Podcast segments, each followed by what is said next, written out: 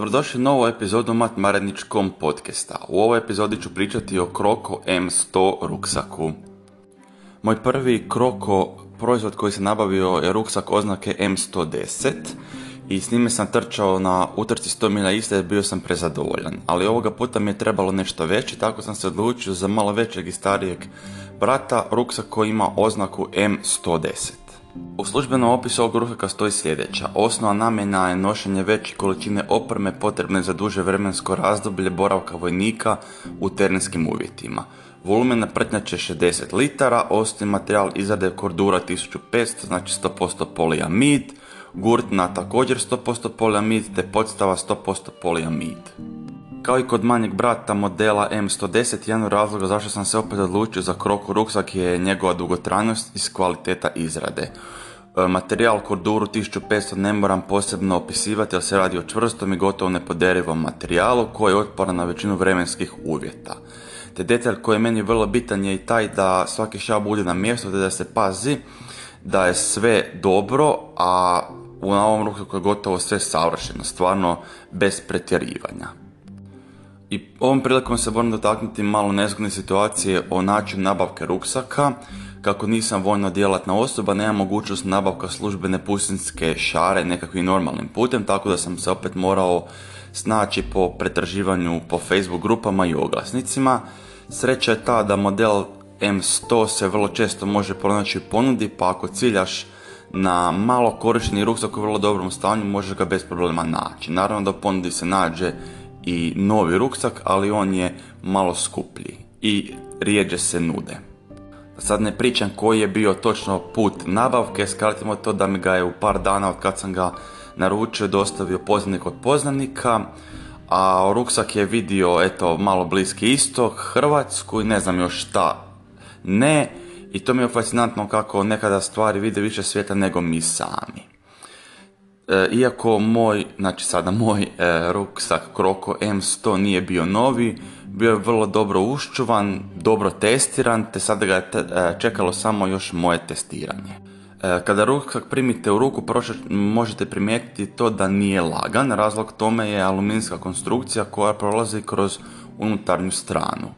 Ona nije tu bez razloga, jer omogućuje da ruksak stoji stabilno na leđima bez obzira na to koliko je napunjen stvarima. Naravno da nije svejedno koliku težinu nosim na leđima, ali čak i kada je ruksak e, dosta opterećen, nije ga problem nositi jer se težina ravnomjerno rasporedi. Istraživajući tako podatke o ruksaku, naišao sam i na informaciju da nekima ta aluminijska konstrukcija smeta pa se znali izvaditi, ali to ne bi preporučio zbog jednog razloga je to da će ruksak izgubiti jednu veliku značajku, to je stabilnost. Taktički vojni ruksaci su uvijek jako praktični, posjeduju puno džepova u kojem može stati puno stvari. Isti ruksak je sa M100, sadrži puno pretinaca različitih veličina. Glavni pretinac je najveći te se unutar njega nalazi još jedan koji služi za nošenje mjehura za vodu. Glavni pretinac posjeduje proširenje od najlona s kojim se može dobiti još otprilike 10 litara prostora. Glavni pretinac se zatvara s pomoć špage i poklop sa skopćama kojima se nalaze dva džepa, jedan manji i veći. U manji je smješten bijeli rain cover koji se bez problema može prevući preko ruksaka ako se baš nađemo usred oluje.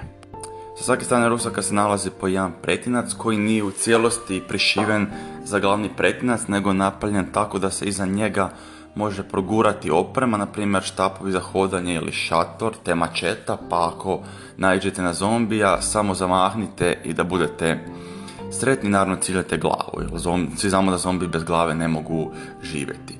Tu postoji još jedan zgodan detalj, a to je da se na ovom međuprostoru, znači između e, samog glavnog pretinca i tog, znači sa strane pretinca nalazi jedan mali džep u koji se može umetnuti kraća oprema tako da ona neće propasti do kraja. Na dnu ruksaka se nalazi odvojni džep s tvrdnim dnom koji se zatvara i otvara s pomoć patentnog zatvarača. Ovaj pretinac je zamišljen da se u njemu nose cipele ili slično. Sve moje teniste veličine je 45, bez problema stanu u ovaj pretinac i ostane još malo mjesta a na dnu samog ruksaka se nalaze dvije gurtne za pričušćavanje recimo šatora ili slične opreme. Već sam spomenuo da ruksak posjeduje aluminsku konstrukciju na koju se dovezuju naramenice te prsni i pojasni regulator. Naramenice su dovoljno široke i mekane tako da dobro podnose težinu ruksaka.